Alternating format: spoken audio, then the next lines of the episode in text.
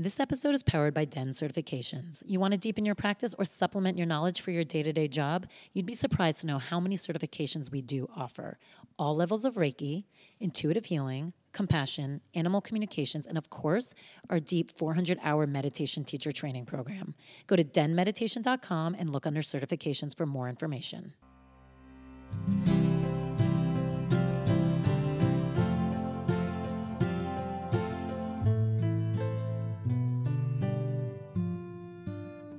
Hi, welcome to Den Talks Podcast. This is Tal, and I'm your host and founder of Den Meditation. We have Arana Leah on today. She's the founder of Moon Deck. This moon deck is beautiful, by the way. So I suggest you get your hands on some. And she has a whole booklet with it too of things you can do and how to use it if you're someone like me who doesn't actually know how to use these things. So, anyway, it's all about intuition. And we talk a ton about intuition and how you can get more in touch with it. But also, we caught at a really cool period. She just got back from Bali, back from exploring, and she just feels like she's at the precipice of growing and doing even more. And she's not even sure what that is yet. Sound familiar? I know we can all relate. We can all relate to that moment of feeling like there's purpose or something more, but you don't know how to put your finger on it and you don't know what it is. So, enjoy this discussion. Hopefully, you can relate to it. Hopefully, it gives you some pointers on how you can slowly ride it, navigate it, and get to where you need to get to. I hope you enjoy this episode. And if you do, she is coming in July 13th to the La Brea location. It is a Saturday night. Enjoy it. We're doing an amazing workshop. So please come. Again, that's Saturday, July 13th. We'll see you soon. Bye.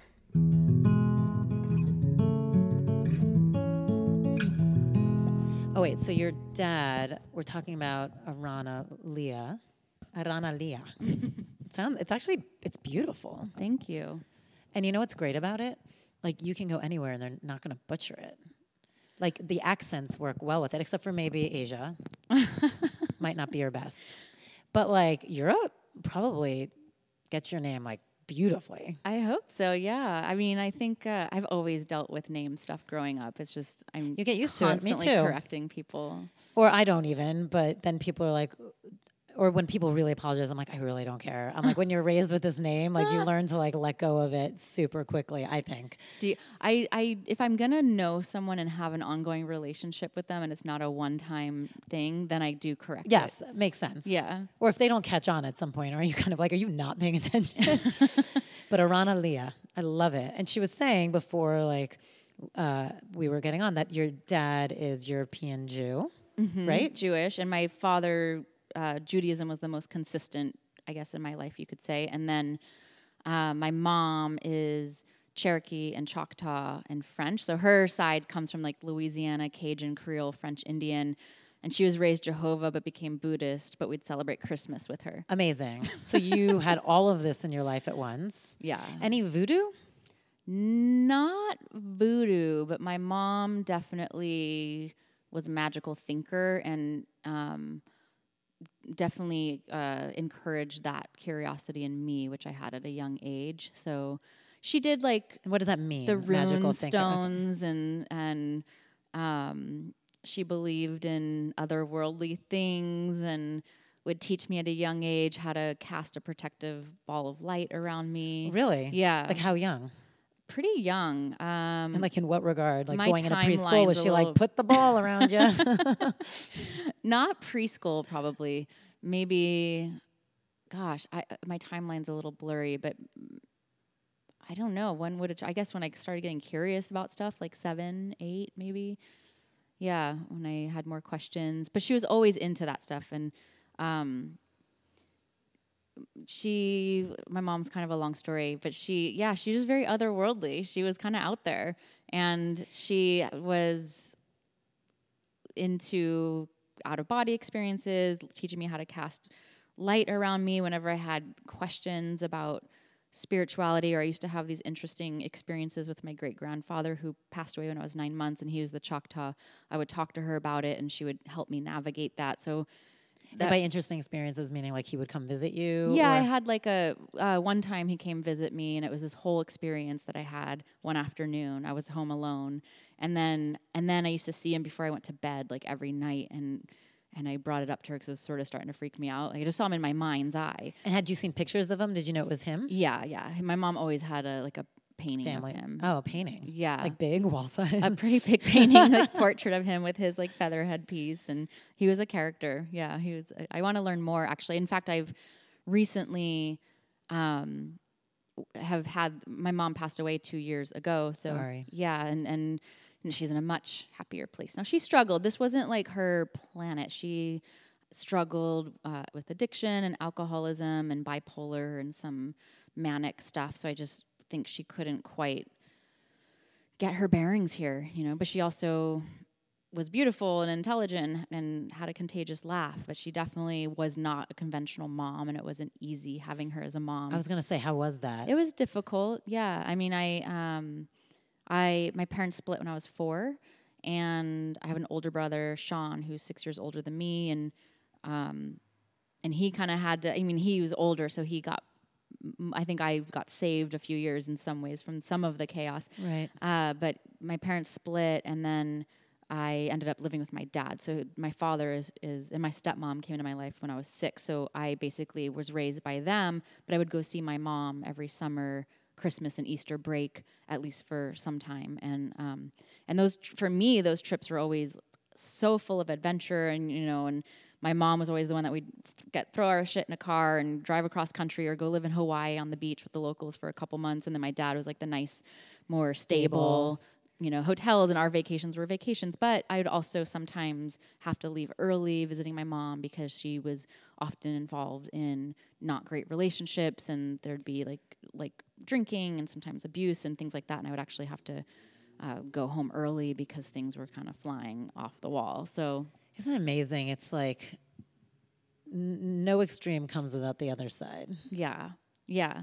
I mean, because like how amazing that you got those experiences, and like you came in here, and we were chatting for like half an hour about your adventures in Bali and what it's done for you. So it's like I'm sure you got so much adventurous spirit from your mom, Definitely. and obviously we'll get more into it. But so much of this kind of magic from your mom and this connection to like the universe, and how lucky are you that you had this grounding force from your dad at the same time. Yeah, my dad's like he also is oddly zen. Sometimes he says stuff. I'm like, whoa, all right, dad, you know. And he he's like very hardcore.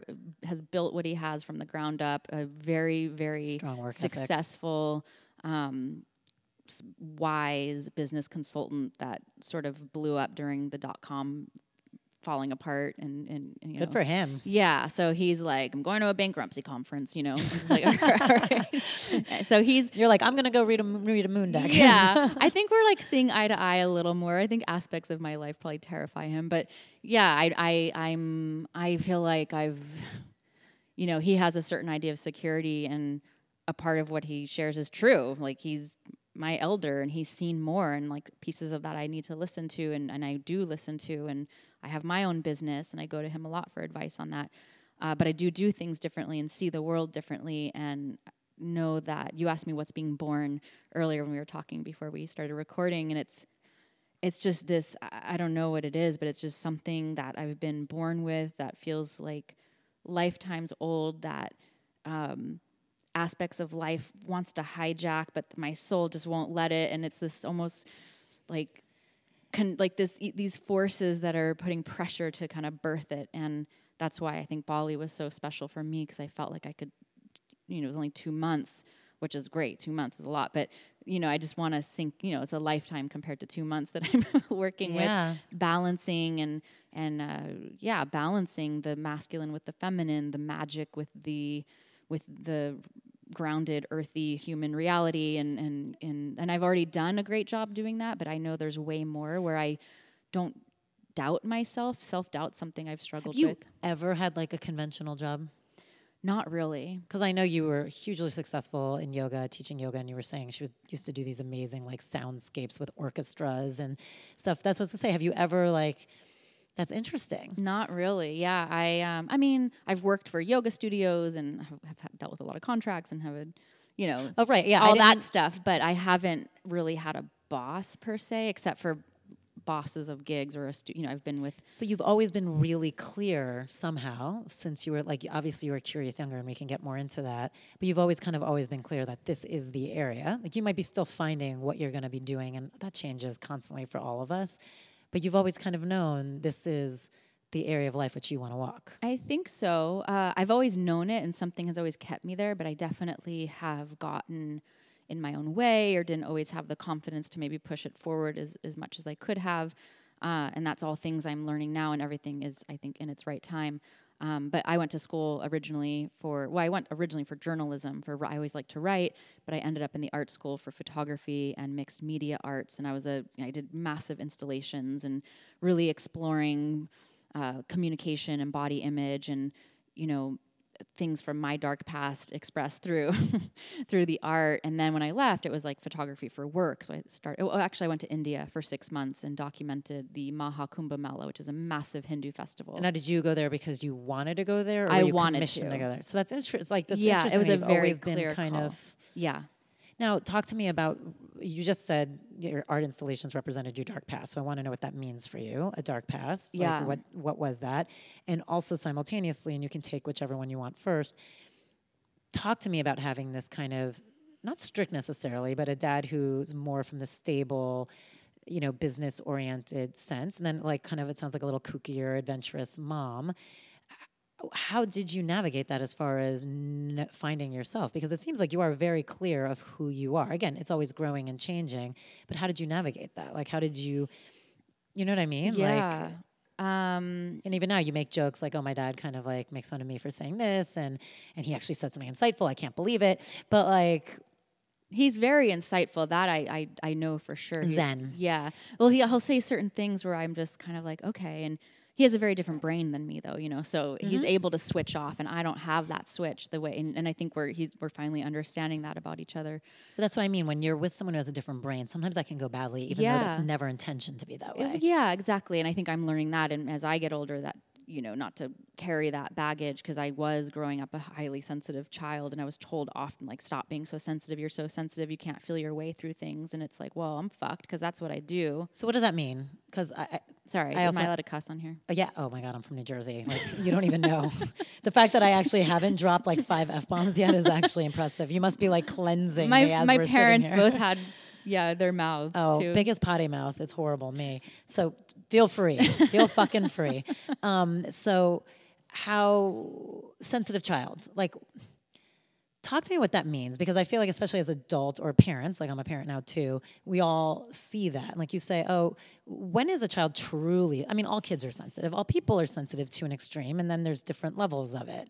So what does that mean? Um, I think for me and the people I think I've worked with through the Moon Deck and other things uh, where they relate to my language is that I, and I'll speak for myself first because that's easier, is uh, well, I think for one, when you grow up with with a lot of change and uncertainty and some chaos that that creates a certain sensitivity. I guess it could go one of many ways. That's what the direction went for me and it kind of sharpened my antennas and um, i was kind of ready to i was ready for the unexpected to happen sometimes or we would move a lot or, or you know whatever it was so i for me it was being sensitive to my surroundings um, I had a, a strong curiosity as a child for understanding God and spirituality, and you know, even from go had a curiosity about cemeteries. It wasn't always like sparkly, you know.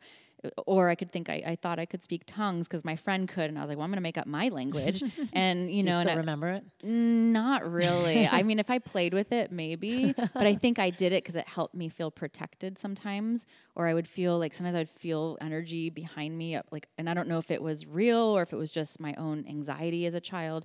And I would kind of play with calling out Jesus' name or speak tongues or pray to God or.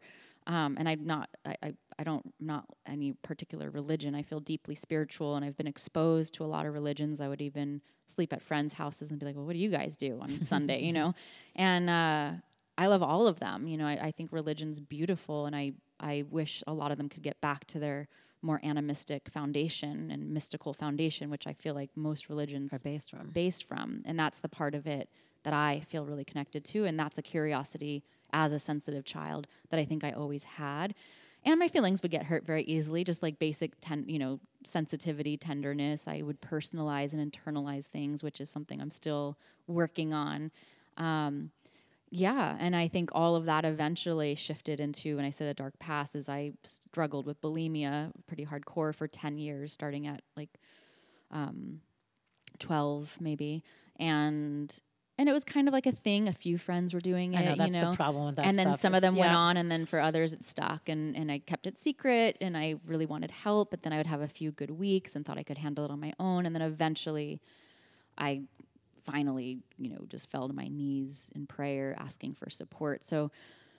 I think the sensitivity is twofold. It gave me a. Did you pray a lot as a kid? I did, yeah, in my own kind of way. I also collected crystals at a young age. I had a huge crystal collection, and I grew up in LA. So during the earthquake, I just remember them going everywhere. That really big one. In what year was Wait, that? Wait, that's amazing. I know.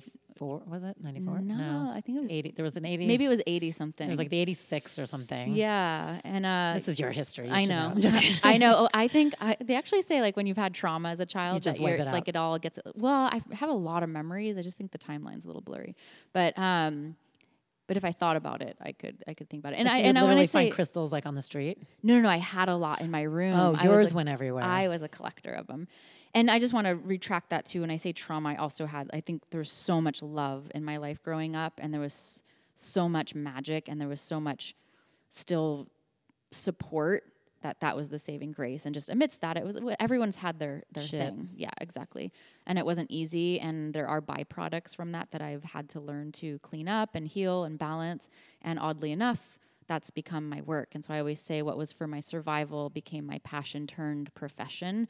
And um, yeah, and it's a beautiful thing. And I, the more I surrender to that and accept that this is a path with depth and meaning and balance out all the pieces, is it's just going to keep, you know, expanding into something positive and um, yeah. But I'm always, uh, you know, I'm a work in progress. I mean, we all are. Yeah. What do you feel like? What What do you feel like people who come to you or that you work with? What do you feel like is the biggest, like most repeated issue? I think that um, I think that it would be people who want to be more in touch with their intuition and not doubt themselves so much. It's the same things that I've dealt with, um, who are maybe in a tr- big transition in life and are kind of just need that confirmation of next steps.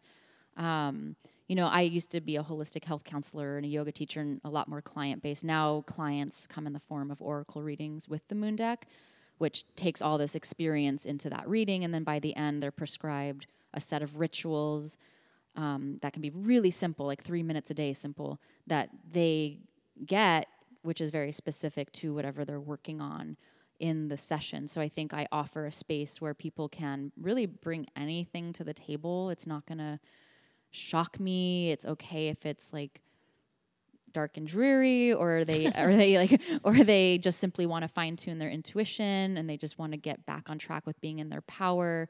Um, I think I offer that space for that authenticity and I think that vulnerability. And I'm really dedicated because of my own experiences to helping people through whether it's through a product or a session or a class or how I run my business, which I'm always, I'm sure you know, learning how to lead with Yeah. more grace, um, is uh, that that this is a space where it's, it's just so important on the planet right now, and certainly has been for me that we transform shame into acceptance. Acceptance is so important, like accepting our mistakes, accepting others' mistakes. Um, uh, uh, uh, recognizing where we're holding shame and putting love into that and you know shifting self-loathing into self-love shifting doubt into trust anxiety into presence all this is has been my path and is my path. And i feel like i'm finally after so many years of work like feeling it.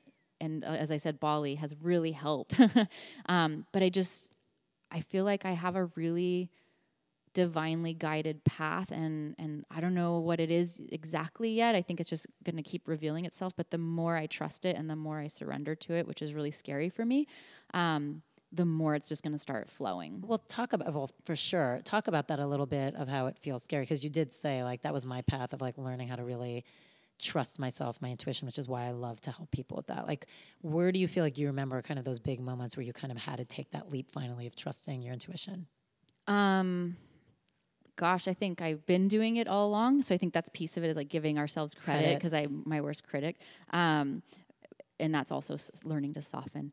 And uh, I think you know the trip I wanted to take to India, or, or uh, being a major in photography. I was at, in school, terrified to tell my father, and he's super supportive. I couldn't have had a more supportive father when I was taking a leap into art school. And so that was one of those times where it was so clear. I felt high, like this is what I'm doing. It was the same when I took this India trip for six months. Um, that was in my early 20s, and I ended up photographing this massive Hindu festival, and Amazing. ended up being there. This festival, won't, I mean, it happens every few years, but this particular one won't happen again for 144 years. And I feel like I end up in these moments that are like that That's throughout my life. Yeah, it was an incredible trip. Um, I think that. Uh, launching the moon deck, like doing that, I just knew it had to happen. That was a strong instinct, intuition. I mean, it's happening every day. Um, I mean, even it's just like, do we listen to that voice that's Well, I was gonna saying say, go to you a class or not? You know, I mean, Well, talk about that voice for people. What does that voice sound like for? Because a lot of people, that's what they struggle for. They're like, "Well, is it?" I talk to myself all the time. Like, when is it the intuition? When is it the ego? When is it you just babbling in monkey mind? Right. I think I think that um, if it's coming from a place of fear or worry, it's probably not intuition, and it's more old programming, old you know belief systems that aren't working anymore.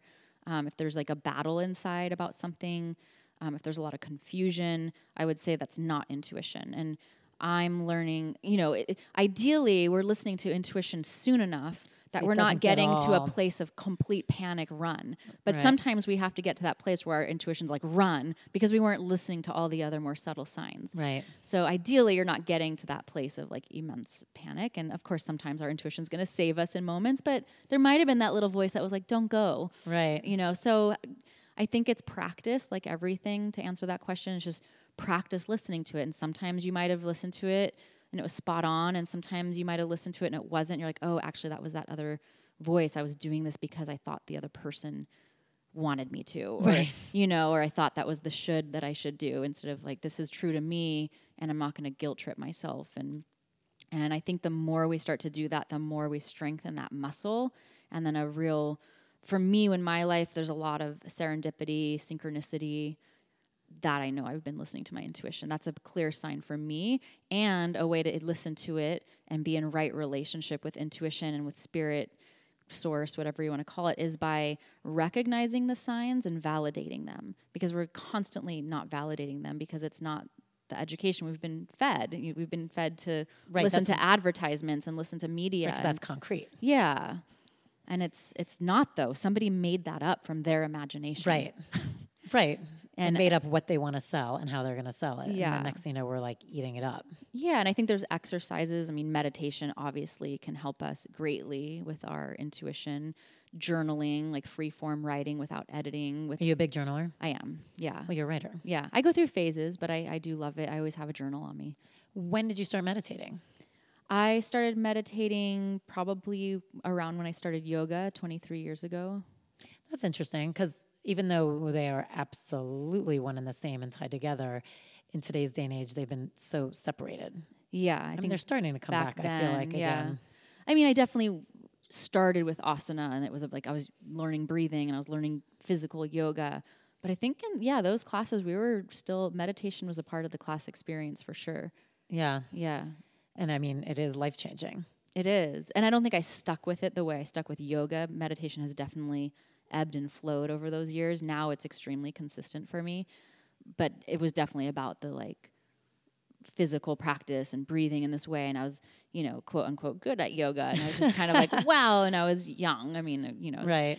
so I I uh, I really I told you I, my brother introduced it to me during a time where I was feeling kind of low and depressed. And probably that was like the tail end of the bulimia to be honest. And um and Do you remember the last time? I was like just such a shapeshifter then. It was like from being like normal and bright to just like just enclosed and contracted and just was that for a period of so time or in and out in into that?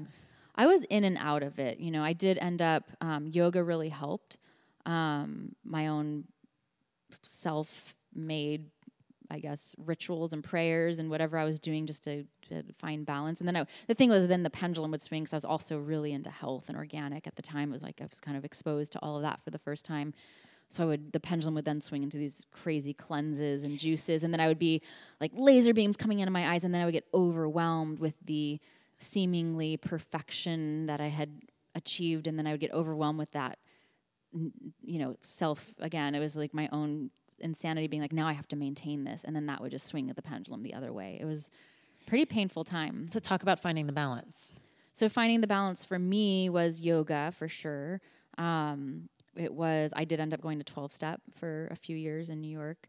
Um, and actually during that time I stepped out of yoga because I couldn't at that just right when I was really getting into it, I actually couldn't bear to be in my body, and I didn't want to be around anyone that knew me. I just kind of needed Wanted to be anonymous and dive into this other world that sort of saved my life. And I didn't even do the full twelve steps, and um, I mean, I did a lot of it, but I I didn't kind of dive into I the did eight and a system. half. I'm so like as soon as like a, a too strong of a system's put on me, I've always kind of like Me too. needed to just do it my own way, but it really helped because of the community. And I think, and to be able to be in a room and talk about what I was going through and not, and have people completely understand how abstract it was, but totally get it. Whereas I just think when my family found out, they got, they did not know how to deal with it and, and at all. So it was just like, How did they react? Were they um, did they just ignore it? Were they disappointed? kind of ignored it. My dad and my stepmom, I think they got a little upset with me at Yeah. first. Actually, they kind of got angry, but you know, What I- are you doing? yeah, kind of, and and and then kind of ignored it. But I think just trusted I was doing, and I was like probably a little secretive about it because I didn't have the capacity to have anyone else's opinion Yeah. involved. My mom, she didn't do much, but she I think she I think she struggled with it too. So she would kind of like cry and say, I'm sorry I passed this on to you. And it was kind of this like someone I could turn to if I was having a really hard time. I really could tell her anything. But then sometimes it's like I just didn't want to deal with that either. And and and like it's okay. I just need to like get better now. And so I think honestly, the saving grace was 12 step, was yoga, was, I mean, really very intentional, deeply, searingly sincere prayer. I mean, I just was like really, I think when, when prayer is really clear and emotionally charged, it's very real. And that was the level of how much I wanted to be well instead of sick. Do you have tips to a good prayer for people? Like an effective prayer? Like you were saying, when it's emotionally charged and I mean, I I don't have a prayer. I kind of riff, but I think I think a prayer, um, like so. After my meditations in the morning, I typically sh- close it with a prayer, um, and I'll usually start with saying thank you, and you can be speaking to God, Source, Spirit, oneness, divine, whatever you want to name it. I have a few things, and I'll like I have other too. spirit guides I work with. I, I I work with my mom now that she's moved on. I was going to ask you that. my great grandfather who I mentioned and my paternal grandma. Um, so I'll kind of like, you know, and, and again, this comes back to the intuition thing, like just trusting, like as far out as it might seem, trusting the relationship I have with them, trusting what I think they represent for me, whether it's real or not. It's very real to me, and the more real I make it, the more balance I have in my life. So why not, you know? And um, so I'll usually start with thank you. Um, and I, and you know, however one wants to be thankful in their inner dialogue with that. And then uh, I do like to hold my hands in prayer, either to my forehead or at my heart. Um, and then from thank you, if I'm really needing support that day, I ask for support. If I'm struggling with anxiety or I'm going through a heartbreak or I'm just in over my head and I'm just like, I don't know what to do with this. Help me. Like I turn this over to you and which is kind of 12 steppy. And my older brother has really helped me with some of that. He's been a, a big light in my life and teacher and he's actually been sober for 16 years in 12 steps. So he there's a lot of that language around, but it's been so helpful cuz for me it just grounds me and it it just gets me out of my own forceful will. Like I know in this spiritual world of manifestation and da da da, it's like our will, our will. And uh, to be honest, like yes, I'm reclaiming some of that on one hand, and on the other hand, like that's gotten me in trouble. No, no, we talk about this all the time. I mean, Nicole probably knows. I, I talk about this on this podcast a lot with people because if you really think about it, when and look, I get to have a lot of amazing conversations. It's yes, you're taught in manifestation, like put your will on it, ask for exactly what you want. But the problem that I, I agree with you that's getting mixed up in this is a the purity of what you're asking for is like m- losing the message it's not getting the global sense of what it is you need and seeing how that unfolds because everyone's like be as specific as you want and it'll happen it's like but that might not necessarily be what should happen And it might not be what happens. and it might not be what You happens You know, like that's just the truth of life sometimes. Absolutely. And then the other part, which you're getting at right now, which is the when you can actually let go of the control of it and actually give into the power Yeah. that we're connected to and who we are.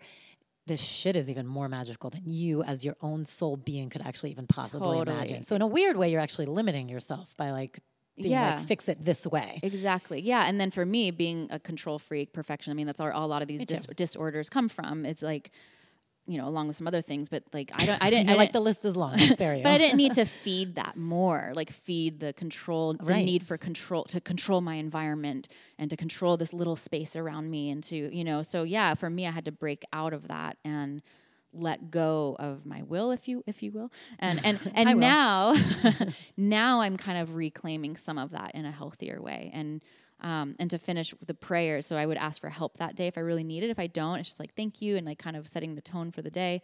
And then I'll go into family if there's resentment work to do, um, you know, forgiveness work. I'll, I'll go into that a little bit. I've had like periods of time where I'll be working with something in particular, and that's been a big theme for me the last few years. And um, and then After I will, and then I'll passed away, did close you it. feel like you was there a lot you had to tie up emotionally for you? Um, well, so during the same time, I was going through a divorce. Been there, yeah. Yeah, tough. and the same few months. So for many months, him and I were kind of going through it in New York, where I lived, and so it wasn't like the first conversation happened at the same time as my mom died. We had been going through it for quite a few months, but I moved out January of 2017, and then three months later, my mom passed away, and so That's a brutal time. it was a brutal time. And then I moved across. Well, I came to back to LA for a few months just to kind of try it out and put all my stuff in storage. Um, so yeah, it was a lot at once, and it was pretty devastating. And I was arrived in LA pretty swampy. Um, Great term. I've never actually heard it used that way. I was in the swamps. yeah, it was pretty hard time. So I, um, you know, interestingly, and this is so my mom. I I think like she kind of took a lot of the garbage with her when she passed, meaning my garbage, like my resentment, my because we did struggle in our relationship. There was a lot of beauty. We had this incredible, incredible conversation a week before she passed away, and I know now in retrospect, I know she knew. Did you know she was pa- like was she sick or was she was just not well for so many years with all this you know she Psychological stuff psych- and- yeah and she had a lot of um uh, pain in her body so she was on a lot of pills but then that was mixed with her addiction and she would you know yeah. and she just like it was hard for her here i just always say it wasn't her planet and i i'm sure you know i know my dad feels differently about it because he's just like she didn't do da da da da and because he was the father of us dealing Yeah. with a different person and she was my mom so we have different perspectives i think we're coming to terms with that and i can only imagine how he showed up under those circumstances but as the daughter i had a different experience with her and she saw parts of me that are very important to me even though it was a very challenging and sometimes painful relationship. But at the end of the day, I mean, they're all my teachers, and it's I have so much compassion for people with mental health problems, and and I've had to learn compassion for myself with the way that I would take on sadness or anxiety or the things that I might have adopted um, that I feel like probably was more nurture than nature in my case, thankfully. Um, and I still I don't even know.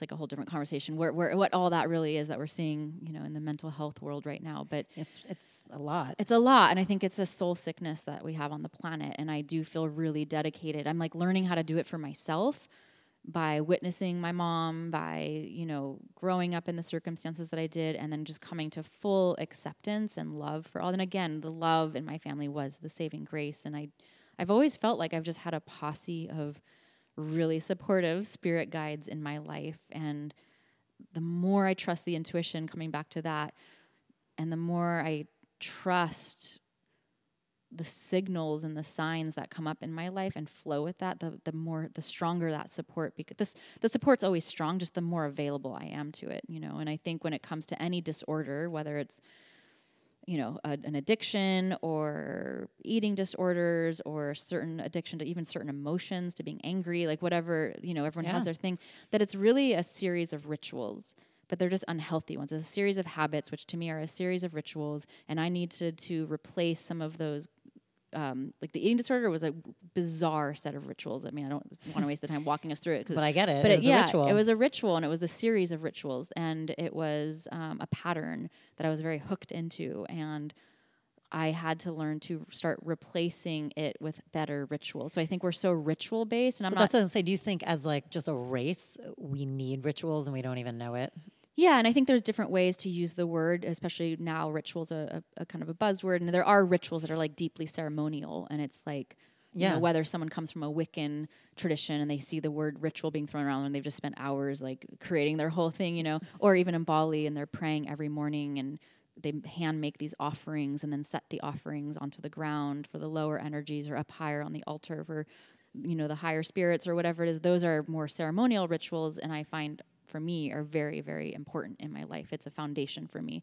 And then there's like the mundane. It's like from the mystical to the mundane. There's the mundane rituals which is like feng shuiing our home perhaps and making our bed in the morning and and um, you know knowing we have healthy food for ourselves and making it once a week. And then maybe there's brunch with ones people we love and are inspired by twice a month whatever it is. Those are Right. maybe another way to use that word. And i think all of these rituals from the mundane to the mystical are really important and actually act as threads that can be woven together to create a net and that net is what carries us in our well-being through the ups and downs and the various textures of life like life is as good of a manifester as we are we're still going to have loss Right.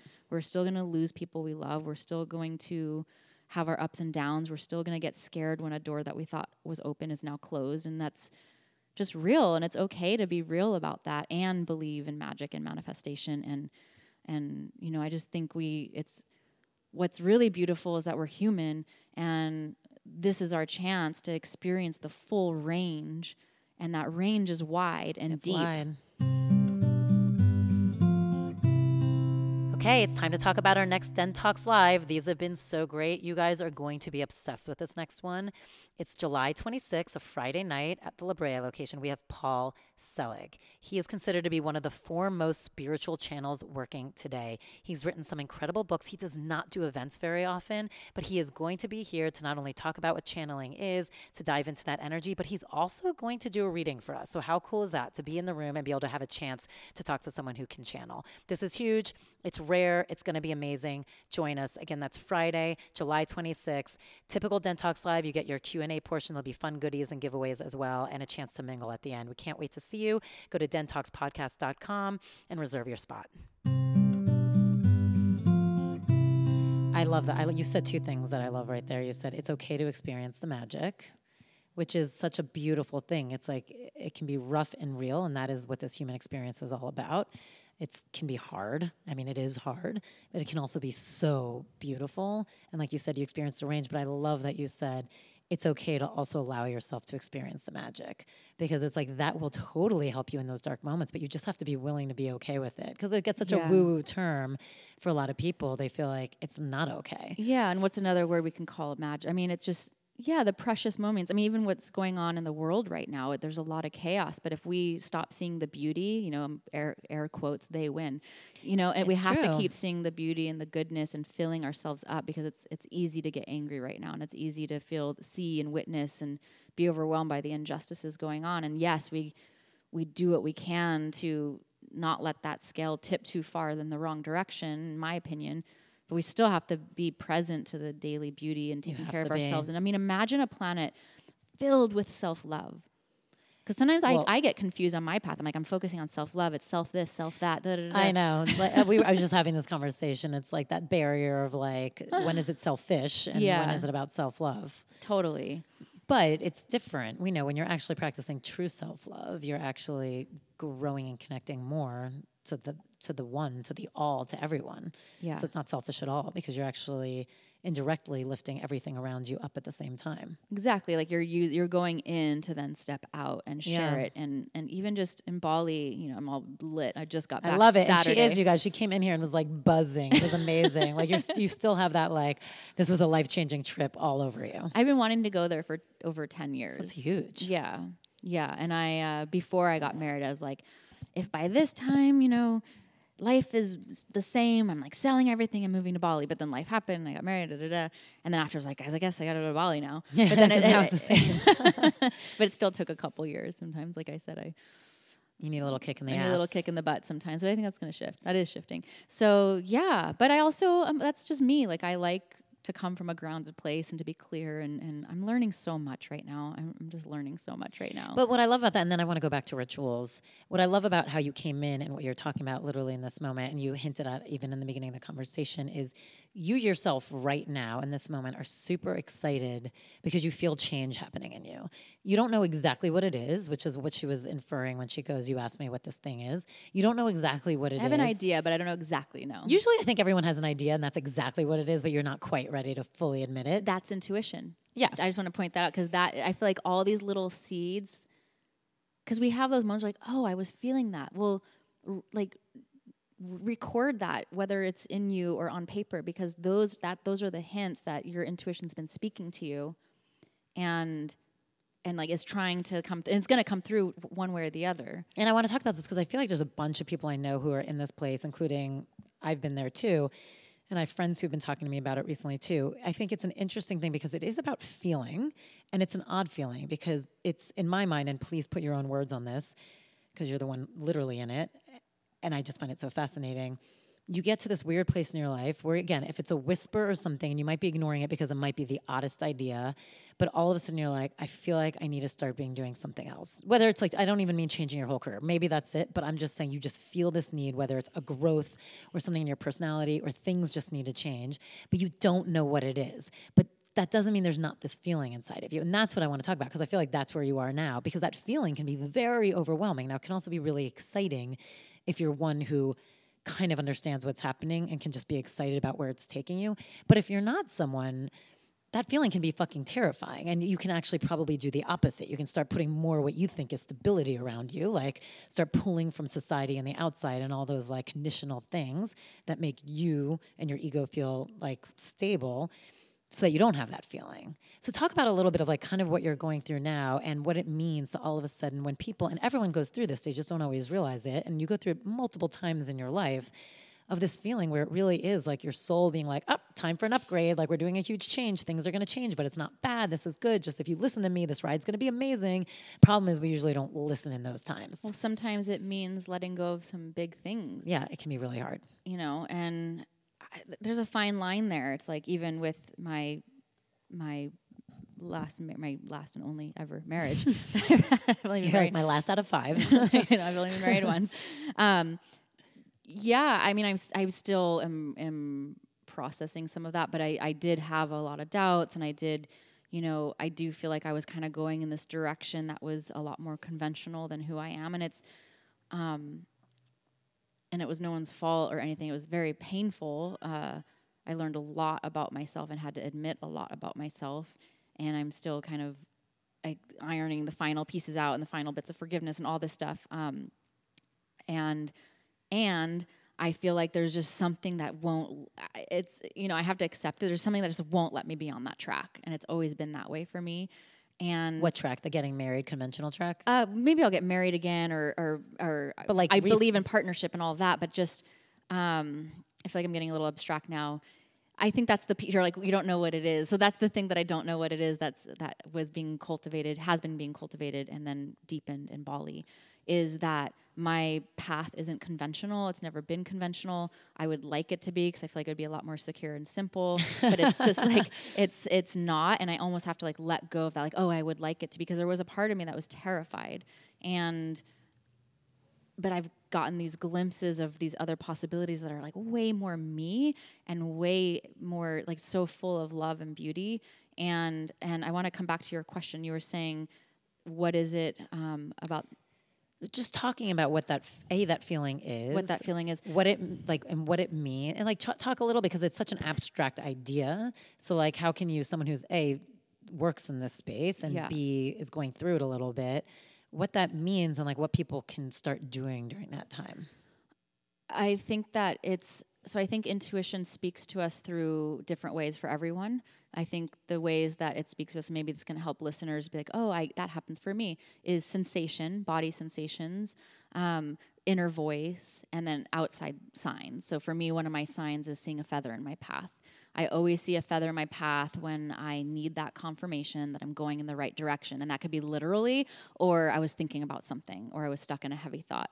Um, or since my mom's passed, she comes to me as a hummingbird. And like it always comes mm. in these really special moments when I'm kind of downward spiraling in my thought patterns. Has that ever come in like a weird place where you're like, that's definitely my mom because there should not be a hummingbird here? No. Well, there was some that like looked like it in Bali, but I didn't see any like straight up hummingbirds. I did see a lot of birds. Um, there's been a couple moments where they've come up in like very bizarre times, but not where I've been like, you know, somewhere that uh, yeah no, right yeah um, but maybe I'll see an image of one right or a picture yeah or my brother and I were releasing her ashes a year after her death and my brother was like and I told him about the hummingbird and he's like mom if you're here with us let us know and like literally in that moment it just came right up from behind a bush and like fluttered in front of us and then shot off so there'll be like moments like that. Or once I was uh, like kind of in a headspace, not a good one, when I first got here, and I was kind of like I said in the swamps and healing and going through so much, and and it I was stuck in a pretty bad loop, and I had to slow down my car. It was like right in front of my windshield, just like hovering. So moments like that have oh. happened. Um, so that's mama's a, there. Mama's there. Yeah, I really, I really believe that. I, I work a lot with with that, and uh, so I think the sensations of the body, which would be if there's a lot of fear, anxiety, uh, sudden like pressure or overwhelm, or the need to control. And this is like not in a dangerous situation. Of course, I'm not talking right. about that because that would be you'd have very different sensations. But just like day to day, then usually that's fear speaking, and that fear is coming from feeling like you're going to lose control or not have security or you know whatever it is. So I think when you feel the opposite of that in an intuitive hit, it might feel like it, the voice is going to come quick it's not like a stern, mean voice. It's going to be a loving voice, but perhaps direct. And the sensations of the body for me would just be like a, a, a softer knowing. But the thing is, is that it can quickly change because our mind can very quickly change things and then it can go into fear really fast. So intuition's not always light and fluffy. I think when we think about like, oh, I'm going to live my life intuitively, we might have this idea of this free flowing gypsy, no. like whatever. But the, sometimes intuition's going to be like, you have to leave this job or job this person or this person or you know and and then you have to work within yourself is it worth it to work through those things? Because that's the other thing is you get to make a choice. Yeah you get to make a choice and we want to be this is something i wrote about recently uh, in a article. It's like you know with the swipe and delete culture we don't want to be too quick to listen to those hits because sometimes you know what? You have to work on yourself and work through this and get to the other side. So it's very personal but i think the more we start to listen to the body sensation bodily sensations and just listen to it with the mundane like like you want a juice how does that feel in your body? You know is it is it you actually need that or is that what you think you should do? You know just start to listen to the little safe things throughout your life how does it feel in your body?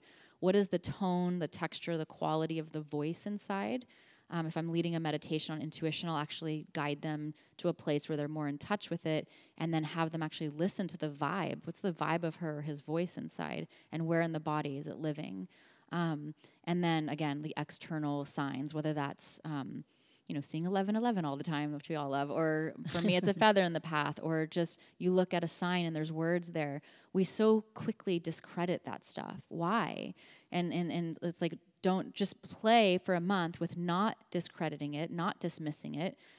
Why do we discredit and dismiss it? Probably because our teachers and parents dismissed our imagination and dismissed the magic we were seeing. So now we have that inner voice of discrediting ourselves. Right. So that's another trait of the sensitive child, I would say. I've had to and am learning to not do that to myself. I've dismissed and discredited a lot of the most powerful parts of me because I grew up in a situation where others didn't know how to feed that, and it's no one's fault. But it's just like I've had, and and again, that was divinely planned too, because now I actually, as a result of that, have had to cultivate tools that are now the You're, moon deck and my and, the things help people exactly. With. Oh yeah, it's like all divinely timed and guided, and I see that now, and I have seen that for a long time. It's just that the human part comes in and gets stubborn and upset and wants it to be easier, da, da, da, whatever. I so, know. But you know, I, I feel that shift, and the more I surrender, the easier it actually is. And it's just me getting out of my own way and not I mean, throwing 15 key? hands out of the boat and being like, ah. and um, I actually had this reading with someone in Ancestry, and they said, like, get all your hands in the boat. And I was like, what do you mean? She's like, you ha-? she's like, yeah, they're saying like humans usually, this is Liv Wheeler, who I told you about And she's like, Yeah, they're saying like humans usually have two hands, but you have like 16 hands all over the boat. And they're just like, Get all hands in the boat. It's not a good way to use your magic. Go all in, believe all the way. You know what you know, believe it all the way, go all Ah. in. Interesting. Yeah, it was like really powerful. And talk about ritual though, and and how then the moon deck came about because so ritual is really important to you. What is your you do? You have a very specific ritual that you do every day, right? I they change, and so on, on rituals very important to me. It's been a lifesaver in some ways. I think it's a way of being bringing beauty into our life. I think it's a way of of connecting to nature. Yeah. It's a way to connect to one another. It's a way to have a sacred pause in the day, which seems to be like a luxury for most of us now when it's just a way of life in other places in the world. And um, so I, on one hand, again, don't want to get stuck back in the old way of perfectionism and control and like it has, I have to do this this Right. many because that's not a That's safe zone for thing, me. right. And um, and well, now it is. Now I'm that's like that was 20 years ago. You know that I've healed from all that, but you know, it, it just it shows up in different ways now and manifests in different ways. But I think ritual is important to me, and my daily rituals now are daily meditation, which is going to be 20 to 30 minutes in the morning. Um, I have an altar. I love altars. Mine's very decked out, and it's just. And even when I traveled, I just had one selenite wand. I always want to bring a piece with me when I travel. What would you recommend, like if someone wanted to create their own altar? Like, what's a good beginning step to that? I would say um, it can be super simple or ornate. That's up to the person. And we actually have a card in the moon deck called says, um, "My home is a sacred space full of beauty, inspiration, and protection." And that's the altar card you're supposed to build it because each card in the deck has a ritual, and the ritual for that is either creating an altar if you don't have one or maintaining it because our altars need to be fed and they need to be cleaned and they need to be taken care of just like a dear friend in my opinion and if you go even in bali in the in the again i'm just came back so if anyone wants to go to Bali, it's amazing. like every morning they're doing the incense at night, and there's this, these rituals that are always done, and so they're feeding the energy, um, or we're feeding our intention, or we're feeding our prayers. And I think when we have clear mind and we're feeding nature and spirit and the health of this planet with really healthy, clear prayers, and it's really coming from a clear mind, that that's literally food for the planet Wow. and food for our communities when done with a clear mind and clear intention. So, so to build an altar, you could. Um, it could just be a general altar to add beauty to the home. I mean, I like altars all over, like the little nooks and crannies of the room of my home. But then I have my one kind of maha altar, and it changes if I'm working on prosperity or if I'm working on, um, you know, uh, forgiveness or if I'm working on amplification of my intentions. I'll focus my a, p- a section of my altar, usually the center. And so I have, um, I can share, share you, send a picture to you later. Yes, Um, To the right, I have a little altar that's dedicated to my mom right now, and it, it it's dedicated to my mom specifically, but also family and community and so I don't have like in that section. There's a picture of her and I, and then there's stones and cacao beans and little notes I've written, but nothing's in singles. It's like either two or three of things. So it represents family, community, and my mom is like the centerpiece in honor of her. And then in the center, I have a candle. I have an intention candle, which is one of the rituals in the moon deck. And so that in, uh, ritual is that you meditate, and you can do this through sitting or writing, whatever it is, getting really clear on what your intention is right now not the like this is why I love new moons because you have the opportunity every month instead of yeah. like waiting for the new year which is totally overwhelming and um, so you just can set that intention for this one candle and then when it burns out in a week or three weeks you go to the next one and then once you're clear you carve with either a porcupine quill or a stick something sharp um, what your intention is into that candle as simple as possible. It could be the word, and then maybe you you add a few more words that to you really feed that word, or a symbol uh, that represents that word, and that could be totally made up. In fact, it's nice if it's And you just up. do that on the new moon once. You can do that do any time of any time of the month. The Got new it. moon's a wonderful time because it's a time of new beginnings and planting seeds. But you don't have to wait for the new moon, and so you can carve that intention to the candle, anoint it with your favorite oils or whatever oils you intuitively feel. Again, these are exercises on intuition. Right. What would one's intuition symbol be for love or community or prosperity? Like trust the visual That comes like, to feed the imaginal world feed the imagination it's so important in all of this work it's not doesn't go away because we're adults now in fact it, it requires more nourishment feed the imaginal ritual world with like oh i trust that symbol i'm going to carve it on there you're not creating to produce or share it on Instagram. Just you're just creating to create. It's for you. Do people do that? No, I'm just kidding. I mean, I probably I, I might share my candle on Instagram, but and then anoint it with oils. But the, the, the but meaning the the intention isn't to share it. Absolutely. And then and then that's at the center of the altar, and then I'll have crystals around that. I use little seed quartz because seed quartz amplify intention, and then other stones. Even if I don't know the meaning of them, I might intuitively feel like it belongs there. So that's the advice I would give people: is you can look it up if you want to geek out and be like, oh, this crystal means that, I'll use that. Or you can just let your intuition flow, is what I would recommend, and then look up afterwards. Oh, interesting. I like that. Because then I'm you'll be like, that. whoa, that was spot on. So do it first. Even with the moon deck, read the card first, look at the image before reading the book, see what you feel, then read the book. And so, and then to the left, I'll have um, on my altar a little bowl with my sage and all that stuff. And then I have little drawers with like decks. With the moon stuff. deck, you get to shuffle it and you mix it up, and it's just random how you pick it. Yeah, you can shuffle a card and then spread it out or break it into three piles and then restack it. Sometimes I'll do that. And then you can either just pick the top from a pile or some people choose to spread it out and then hover the left hand because it's the receptive hand.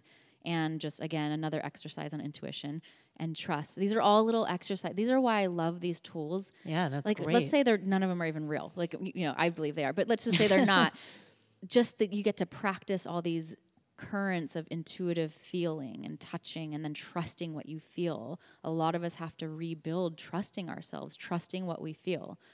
I mean, it's just we're impounded with so many reasons not to. So it's like I feel like I'm really like so committed to like we have to trust what we feel and allow ourselves to feel and give ourselves permission to feel the full range and not put little feelings in boxes and deal with this later like this is our time now and why is feeling any less important of the human experience than how much money you make Feeling is so much more important right now, but we just don't know it. Like we've been so deconditioned from that. yeah it. and it's, like- overwhelming to feel what's happening right now Yeah, it is. I mean, globally, but also I think personally, we're, we're so so many people are out of practice, yeah and so then it's really hard. And like you said, a lot of people are raised without being allowed to feel. Yeah, yeah. And there's some I think there are those breeds out there that are not like as much feelers, you know, and they won't have as much of a tolerance for people who like feel everything so deeply. You know, there's Yes, there, for sure. There is a balance and and that's why I think having our close people who can handle us at our best and our worst are really impo- important during times in our life and like women's circles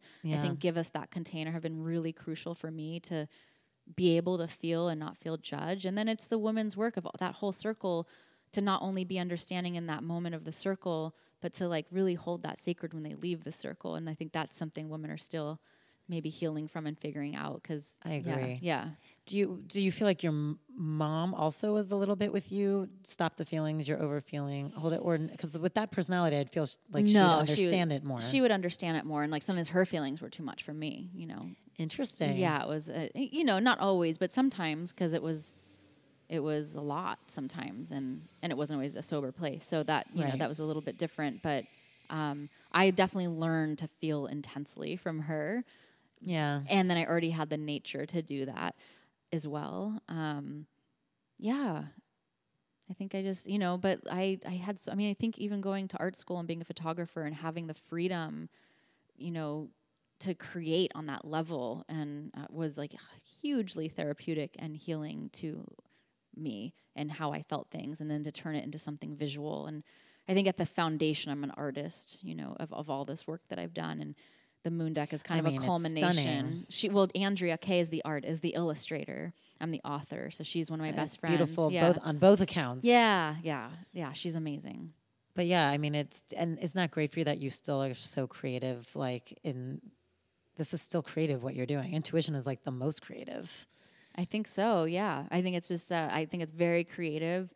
Yeah, I think it's a t- super creative thing, and I think the um, it's it's like constantly navigating, and it doesn't stop. I mean, I my craving, my one of my deepest cravings right now, is to it's like not doubt myself at all, have deep trust in myself, deep trust in what I know to be true. It doesn't mean closed off to learning more, or like admitting to my mistakes, but deep trust, unapologetic, you know, unconditional, unwavering, crystal clear trust of my Where do you feel like you haven't had trust?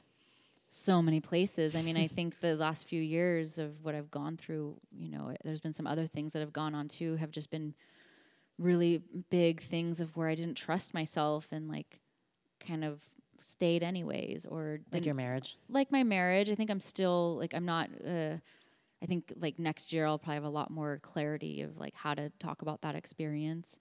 And I'm still learning like was that intuition all those doubts or do I just doubt things like in my life and you know and like is that my healing to do in the face of relationship? I think it's probably a little bit of both.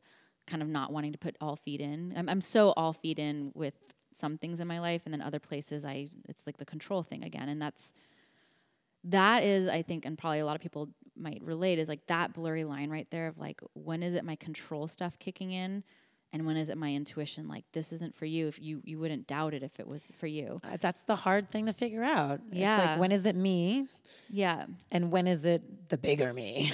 yeah i think that it was divinely aligned that i was in that experience because i finally stopped defending aspects of myself that like really needed to grow up and heal um, so in that way it was divinely orchestrated and yeah if i'm doubting something on that level i'll write it out and then sort of grow past that and like grow into the situation. And maybe that's because of i have a high tolerance because of what i grew up with. I don't know. But i i you know i i'm finding the right people and opportunities in my life that match that yeah. programming or that op- my operating system. And and i i think i'm coming to the realization now and i think bali helped big time. Like so much deeper forgiveness happened so much surrender so much of my beauty came forward of like the the space in my softness and surrender that is a really important piece of the equation for me um, and i think that i need to accept that when I have doubts on a certain level that's creating a lot of anxiety, that I need to stop making myself the problem and actually trust it quicker. Wow. And I think like, oh, I deal with anxiety, I deal with this, I deal with that, and I do, and I have, and there's, you know, herbs I've taken and meditations, and there's all these things like tools Right, I need to do to balance it out.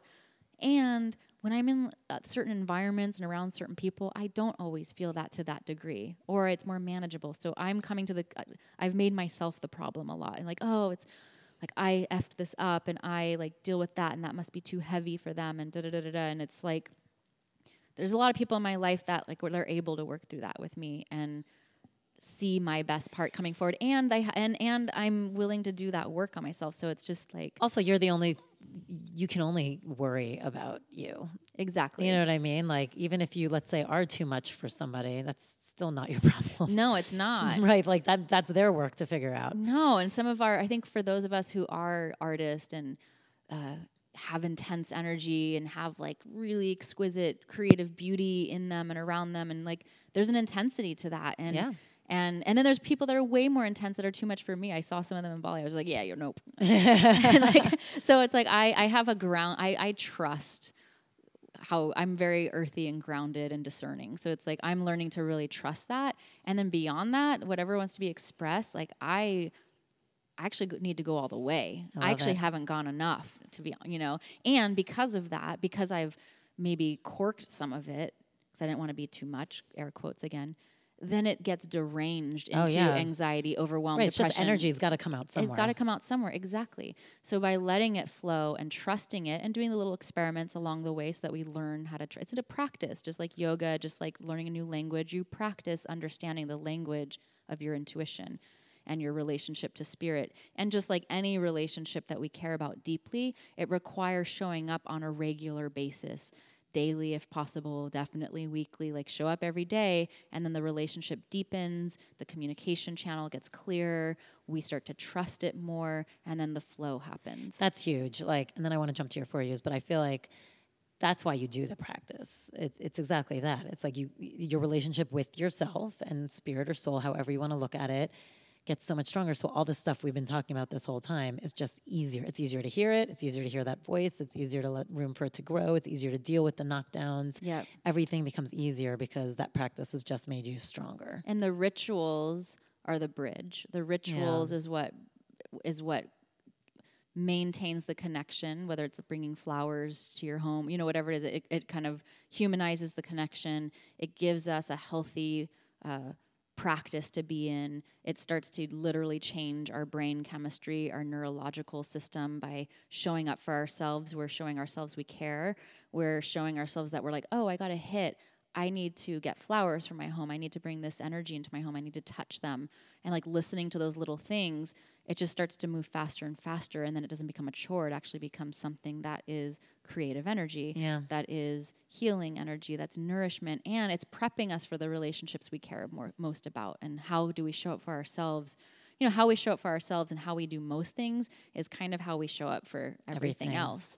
So, you know, and knowing that there's right fits. So if we if we were in a relationship that didn't quite work out, I, I've been in one since my marriage, and we're not together anymore. And it was like the same thing. I was just like, but it happened within a few months instead of a few years, and it was like this microcosm, just like, and I still saw myself Doing the same. struggling letting go when I knew because there were so many great things about. I even had these two I'm the vivid way. dreams that were like no vivid, and I was just like yeah, hmm. and then like so I'm I'm I'm really on a mission right now. Um, and this is why I want to be in Bali a little longer next time I go because it was really strengthening my ability to do this and my desire uh, to do this. Really on a mission to like, if I get a dream or I get a hit, I'm not going to ask questions. Start I- I don't want to slow down the process anymore. I don't want to drag my feet anymore. I don't want the bigger mission to get hijacked by the fear of not living conventionally. I, I'm a part of a paradigm shift. I'm probably, you know, um, like many of us, it's perhaps a scarier place to be sometimes, but I I want to go all in. I want to believe it fully because why not? At, le- at least at least I tried that and then saw like, oh, well, I guess I'll go back to, you know, I can't go back to anything. I didn't come from a corporate job. Yeah, I was gonna say you're you're in it. I don't it. really have a you're, You're in it. No, but I think, and I love that because it is. You're just basically like. I love that you said. I'm not going to slow it down anymore. I'm just going to listen because like I am just slowing it down. And how cool! It's like we only have so much time here, so why not do that fast track, the spiritual fast track in some ways, Yeah. and like get to like experience that greatness for longer. I'm not, yeah. And at this point, I'm not going to see the world differently. Like, I, this is how I see the world. It's how I've always seen the world. Just go all in. Yeah, just that was finally like- accept it. Yeah. And since I've been back to Bali, I've only been back Two, three days. four day, three or four days, and like every day, something's been happening. That is like I got home and I, you know, learned I have to move in three months. Um, I work, learned that like this work thing might shift, um, and these are all things I saw happening and wanted to happen. But you just didn't do it yourself. No, not yet. You know, Right. I was kind of frustrated because I wasn't on my terms. You know, my ego was like, "What?" I was like, "Wait." So th- here's an interesting paradigm shift. So my n- old way would have been to get a little defensive, um, to have my feelings hurt, and like that happened for a moment. You know, but then this other part of me came in very quickly and was like, "Huh, look at that." Such quick confirmation. Yeah, say May thank you. everything be such quick confirmation. Thank you. Yeah. And then I, as soon as I did that and trusted, my energy shifted, my emotional body shifted, my mental body shifted. I got more energized because before I started to feel overtired, I even felt it in my immune system. Like when you ask, what does it mean to be a sensitive child? If I don't listen and I go against it, I will get sick. I will actually feel it in my immune system to a point. I'll get depressed. I'll get my immune system will start to feel it. Wow. And so now I need to trust that when that's happening, something's off, whether that's the food I'm putting in my body or not listening to higher calling, whatever it is. Um, so that happened. And then, and then, uh, oh, I just lo- lost my train of thought with the other thing. I don't know, but it's been kind of wild. Like every day Moving, since I've been back, things are moving and something every day keeps happening. So it's kind of making me Major life shifts are all happening. I feel like even coming here to see you, it's kind of like I feel like these just great things are lining up that are just further confirmation. And but yeah, there's been a couple. Oh, I got I had this amazing conversation with my dad yesterday, like two and a half hours, which never happens, where I was talking Wow. about some of the struggles that I shared here, like where I'm like, hey, I he's like, well, don't go in the past. I'm like, I'm not stuck in the past. Like I get it. That's what I've done before. Like I want to be validated for all the pain I felt. Da, da, da. Like there's that child in me that still wants that. And I'm kind of past that. And I said, I was like, I'm not sharing this because I'm in the past. I'm sharing because I'm very much in the present and I want to have a good relationship with you. And I just need you to understand that some of the things that might frustrate you are a byproduct of what I've grown up with. And I understand that that's the past, but I'm in the present moment spending energy, time, and money in the last 20 years of my life cleaning up the byproduct. That's very real for me. Yeah. And so I just wanted to And clarify like, this isn't me sludging in the past. This is me like getting into a really good place in my life right now where this is now who I am and what I do in the world. And I want to meet you there, understanding that I just need you to hear me out and not dismiss my experience because And he heard it. he did. It took a little bit that we went back and forth and it was a little hurtful for a moment. And then we got to an amazing place. I love that. and I don't feel like I need to bring it up again. And that's the thing. And you said you had an amazing conversation with your mom the week before. yeah. So you really that's and I feel like Bali, and I do, and this is, I think, I think we hear this in the world, and, and I'm kind of seeing it now. When we do that inner work with sincerity, curiosity, teachability, like even the divorce or this or whatever it is, it's, it's painful, and then we might have a moment of not being our best selves, and but if we arrive to a place where we're really teachable and curious around how to grow, because that shit was painful. I was like, I don't want to have this be just something that I repeat again. Like that was too intense to not learn something from it. right. Like so, so I think the more we do that, it starts to pay off. So I feel that I was able to even have that conversation with my father because of the forgiveness work I've been doing within myself because I had resentment, a lot Right. of it. And I had to like, that was one of my prayers in the morning. I had a commitment of 30 days to just work on the resentment that I felt with certain people in my family. And it was just part of my prayer every morning for 30 days. oh my god, it's just such a relief when you can forgive. It really is. It's, oh my gosh, it's so important. Changes everything. And it takes time. I think sometimes you can't. You know, I maybe some people have an easier switch, but oh yeah, I was in those water temples in Bali, just like they were like pouring on me, and I was like working on forgiveness. yeah, just like really forgiving and really understanding the importance. I think forgiveness is one of the key principles of a spiritual practice. I it's, agree. It's key. It will hold us yourself back. and others. Yeah, it just I think it like resentment just it gets in the way of our self-worth which then gets in the way of how we receive new people and opportunities in our life. It just it's like this vapor that finds its way into so many aspects of our life. Then we also in new friendships we put these old Old like paradigms on, them. yeah, exactly. And also, uh, y- also like weirdly, what popped in my head too when you like can't forgive, especially other people, you're assuming that the world is very static. Mm. You know what I mean? And that just whatever it was or what the situation was is always going to be. You know what I mean? And then you lose out on what could be evolving and what could be changing and how that person might be evolving or changing or could be evolving and changing with a different attitude from you. Who knows? The point is, it is all moving. And it's like, and forgiveness is fluid, but not forgiving is so static. You know what I mean? It's just holding on to this thing in one way, how you feel about it, like your point of view on it, and not letting it go. You know what I mean? it's heavy. It's It heavy, really heavy. really heavy because it's like fighting movement. Like Yeah. we're all movement, no matter Yeah. how you what you want to think about it. We're moving constantly. Like our energy is moving, we're moving, time is moving, and that's not moving. Mm-hmm. And so it's like physically heavy and emotionally heavy. And to think about also what you're missing out on, what that's connected to, because it is all changing constantly. Yeah. Yeah. And I think some people do operate, they just want to like sever it and move on. And like, I'm not, that's noise. I'm not going to deal with it. And some people are really good at that. I'm not built that way. If they're actually forgiving, though, some people are doing that and not forgiving either. Yeah. and then they're just like avoiding, which is also a problem. yeah. Well, when I was talking to my dad, he was just like, Grandma used to always say to me, forgive and forget and forget what you forgave. right. He's like kept saying it over and over again. And uh, it's interesting because I, I work with her spirit too. She died a long time ago, but I was in this meditation. This, gosh, this was when I lived in the East Village. So it was like, I mean, it was like 14, 10, 15 years ago, maybe, well, 14 years ago. And, um, and I was in this meditation and I knew she was not well. She, she had colon cancer. And, and I had this meditation that she came in and there's this whole experience of her and i'm not like a big seer or i mean i've had crazy experiences growing up in the spiritual realm so i guess i am in some ways but it's not like a normal function of my day-to-day life. Right. and that i've tapped into anyway and to that degree. And i was in the meditation i think the day it was like the day before my birthday or something and in my meditation my grandma came into my vision and we were just in this kind of hollow white room. I say hollow because like there weren't really walls but it was like a space that was just sort of all white and she was in my vision i don't know if this was it felt very real um, she was struggling to let go and i started breathing with her and and helped her through and then when i came out of my meditation later that day my dad left me a message and he said grandma's passed away Oh my God, I just got like, wow. yeah. And I was just kind of like, huh. And I felt her a lot and then I hadn't felt her for a long time. I think of her, but I didn't like feel her spirit necessarily. And then I took this um, developing intuition workshop uh, last year, and one it was like an eight week course. And one of the classes was all based on ancestry and ancestral roots. And it was this two hour class and it was really interesting and profound. And something about that class and something she said like activated my connection to my grandma. Hmm. and she's been with me ever since. And since she came back in and again here's another exercise on intuition everyone.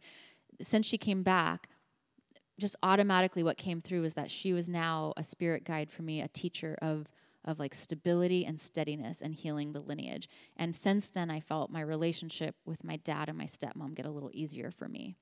And it's just mm. continuing and i still have to do my own work of course but it's She's here for you. continuing to get cleaner and easier and less heavy because we were talking about the weight of resentment yeah and it's like at the end of the day I love that because we're not alone, and peop there someone's out there supporting you. I really, really, really believe that. I just don't I do think too. this is the only dimension. I, I believe that it's real for me and it works Me for too. me.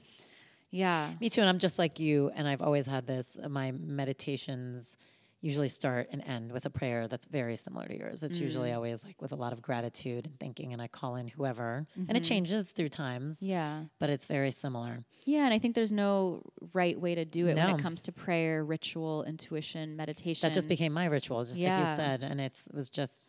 I like it. It's like my little conversation time. It is. Yeah. I feel like my altar is my little campfire that I just sort I of. love that. I love a campfire. Let's do your four U's, in which you kind of already answered this one. Do you journal or have another daily practice? Meditation is my like non negotiable. Um, and a big glass of water in the morning. That's a big one for, for me. you.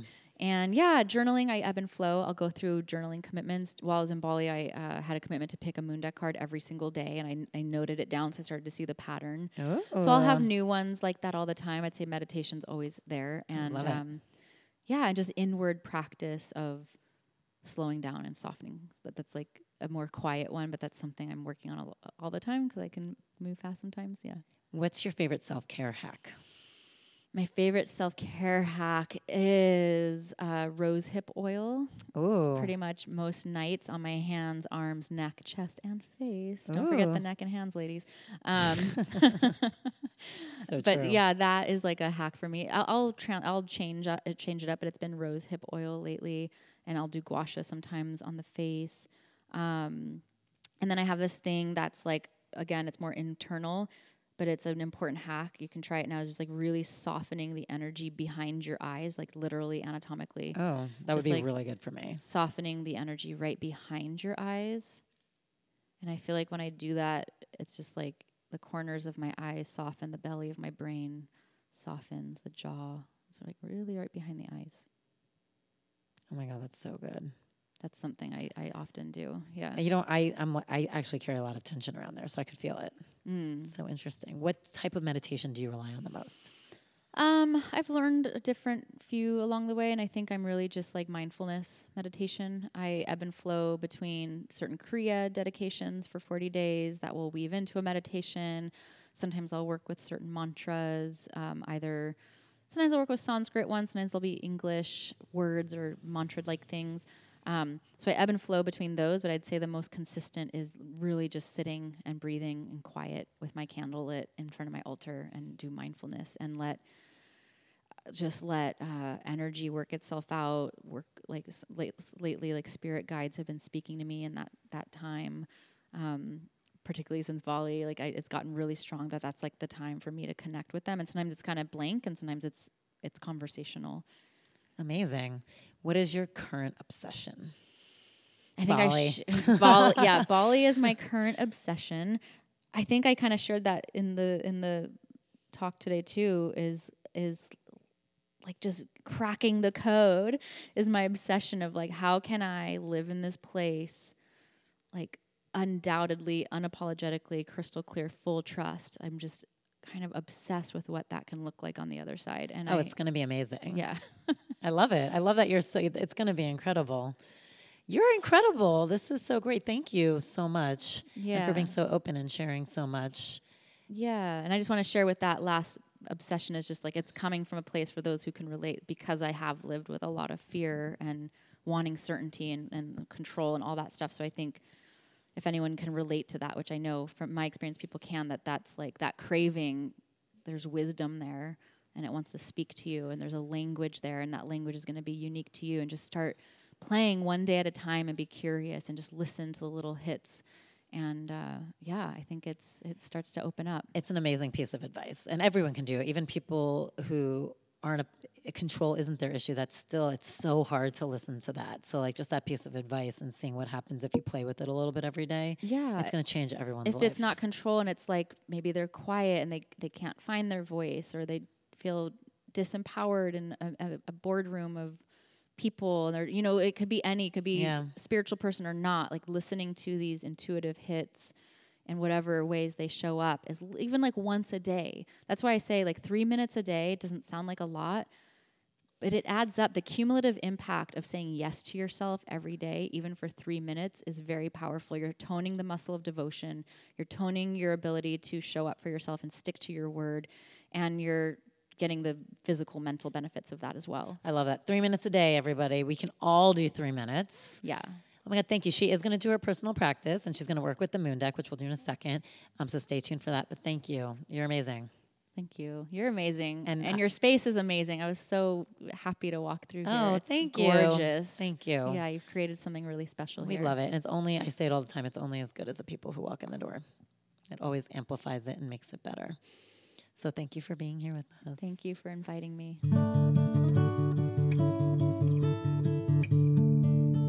So now Arana is going to do her personal practice where she's going to lead us in intention meditation, short, and then she's actually going to pull a couple cards from the deck. Yeah. All right, everyone. So find a comfortable seat somewhere where you can find a straight spine, rest your hands gently on your lap somewhere, and then close the eyes. And before shifting anything, just feel where you are right now. Where is your breath? Where is your mind? Do you feel receptive or a little closed? And without judging any of it, you're simply just feeling and observing. And then bringing your hands together in prayer with all fingers right next to each other, closed, and have a little space in the center of your prayer. And bringing your prayer, the thumb side to your forehead and breathing up into your hands, letting this represent a clear mind and a clear connection to spirit. Taking a full inhale and exhale. And then lowering your hands all the way down, stacking one on top of the other and bringing it right in front of your pubic bone or even a little lower at your root and saying to yourself as you breathe, I trust my foundation. I trust my foundation. This is all that guided you, all that parented you, all that has taught you, all that has built and shaped you. I trust my foundation.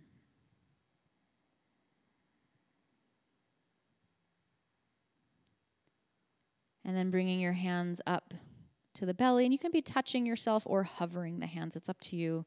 Either way, it's a gentle touch. And it's breathing into the belly here and saying to yourself, I trust my gut.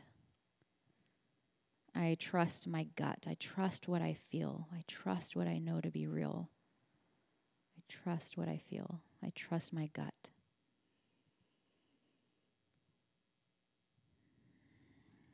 Long breaths. Inhaling, lifting the hands in front of the heart. Deep breath in. Steady breath out and continuing with the breath. I trust my heart.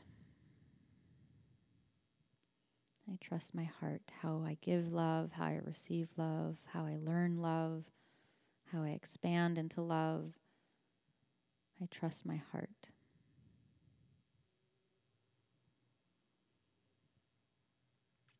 And then bringing the hands up to the throat, I trust my voice. I trust my voice. I trust all that wants to be said and what I have to say. I trust what wasn't said. I trust how my truth wants to be expressed. I trust my voice.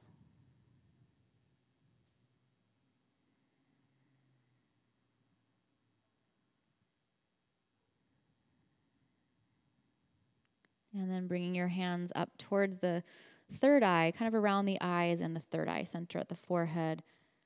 I trust my vision. I trust my vision. I trust my inner vision, my outer vision, all that I've seen, all that I will see, my imagination. I trust my vision. I trust what I see.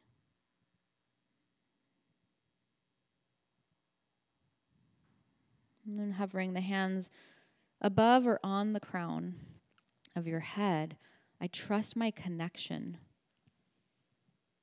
I trust my connection. I trust how I connect to spirit and source. I trust how spirit and source connects to me. I trust how I connect to those around me, to the world around me, to how I connect to the world within me my higher knowing. I trust my connection.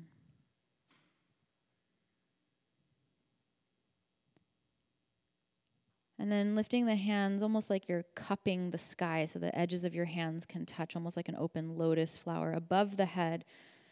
And how you receive this is up to you. It might just be silence. It can say, I trust, I trust, just repeating, I trust, or I receive, or I am. And just trust the one that resonates with you. Letting it pour through, through the hands and down into the whole body.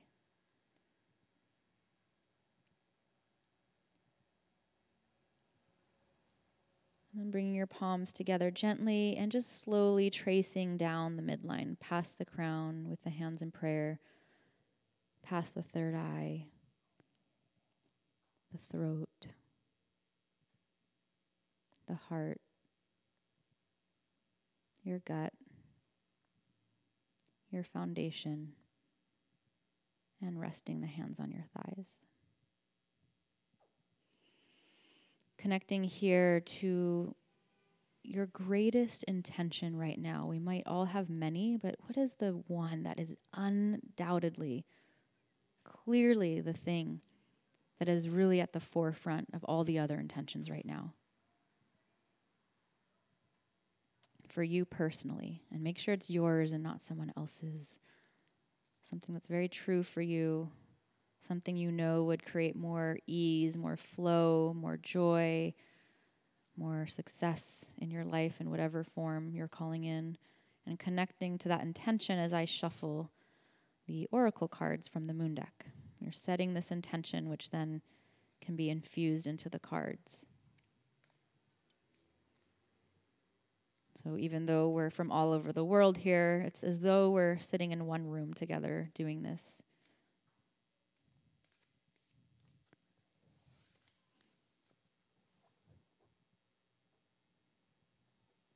I'm going to pick two cards, one to represent the core intention, and then one is the support system for that.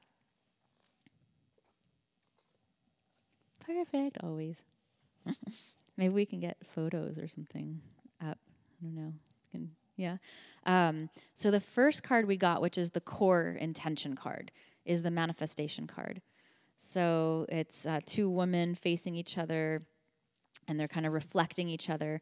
And it says, with focus and intention, I can shape energy in any direction and this is all this was an intention meditation. So that's perfect that it's that intention manifestation card. Again it says with focus and intention i can shape energy in any direction.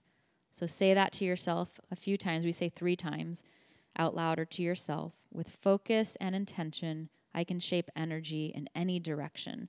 So this is so perfect for today because we are focusing so deeply on intuition and the power of our thoughts and how like those clean uh, intentional prayers and thoughts can be food for the planet and food for one another and food for ourselves. And so when we have focus and intention with sincerity, and nothing about this has to be perfect, it's all about the sincerity. behind that that focus we're giving it, then we literally become shapeshifters of our lives, of the energy around us and within us, um, how we take in information, how it then goes back out. So this is the manifestation card. When we learn to focus with intention, it literally gives us the ability to start to shape the energy in whatever direction. It's like, I want it to go that way. I want it to go that way. I want it to go up. I want it to go straight. I want it to be neutral. I want to feel this more deeply. And we can really start to shape that energy around us. Um, and of course, like we said earlier, there's ebbs and flows with that. Manifestation isn't like a one way street. So if things work out a different way, we then trust that it's for our highest good and we insert or inject like deep trust. Because all magic or all manifestation or all the path of having a beautiful life, there's always going to be a, a, a, bit of surprise in it. And that is the magic. So in, in any, you know, in any great spell, we always want to leave room for the surprise. And that's that's how the magic unfolds. So it's like leaving room for the surprise, but still approaching that with focus and intention so that you can start to shape the energy in the direction that you know is for your highest good and for the highest good of all, of course. And then the the uh, support for that card, because we picked two, is the prayer card also perfect. That was such a huge theme today. I swear this deck knows. I always say that. And this card says, I surrender to the power of prayer and devotion. I, surren- I surrender to the power of prayer and devotion. Again, I surrender to the power of prayer and devotion. And we always say to say these mantras three times. So this card is a beautiful woman with a water vessel that's tipped over, and she's holding her fingers to her forehead in prayer and there's flowers all around her. So this is very literal. It's like surrendering to the power of prayer and devotion, bringing prayer into your life on a regular basis. You can choose how you do that. It's personal and you can use things for inspiration and direction, but ultimately we want to tap into our own love language when it comes to prayer. And devotion, the power of devotion, where does that come in? The three minutes a day, the daily prayer, the choosing the card, the listening to these podcasts on a regular basis because we know it nourishes us. This is the devotional practices that keeps our net strong, of that net of well being, so that through the rise and fall of life, through the changes, we're just constantly reminding ourselves of that surrender and trust and the power that lives in that. And that is fueled, that is fed by the devotional practices, by the prayerful practices. And not only that, but that devotional practice lets like our spirit guides and God and our intuition, all these energies know that we're we are in relationship with you and we are dedicated to be in right relationship with you. My healing journey was about my my deep need to be in right relationship with my body. And then that tr- started transfer into spirit and so, whatever deep need you're like, what is it that you are so craving to be in right relationship with? Is it your body? Is it re- certain relationships in your life? Is it your power, your voice? Um, like, show up for it just like you would for any relationship you care deeply about prayer, devotion. And then that is feeding this manifestation card. I surrender to the power of prayer and devotion, is feeding with focus and intention. I can shape energy in any direction. They're linked in this reading very much.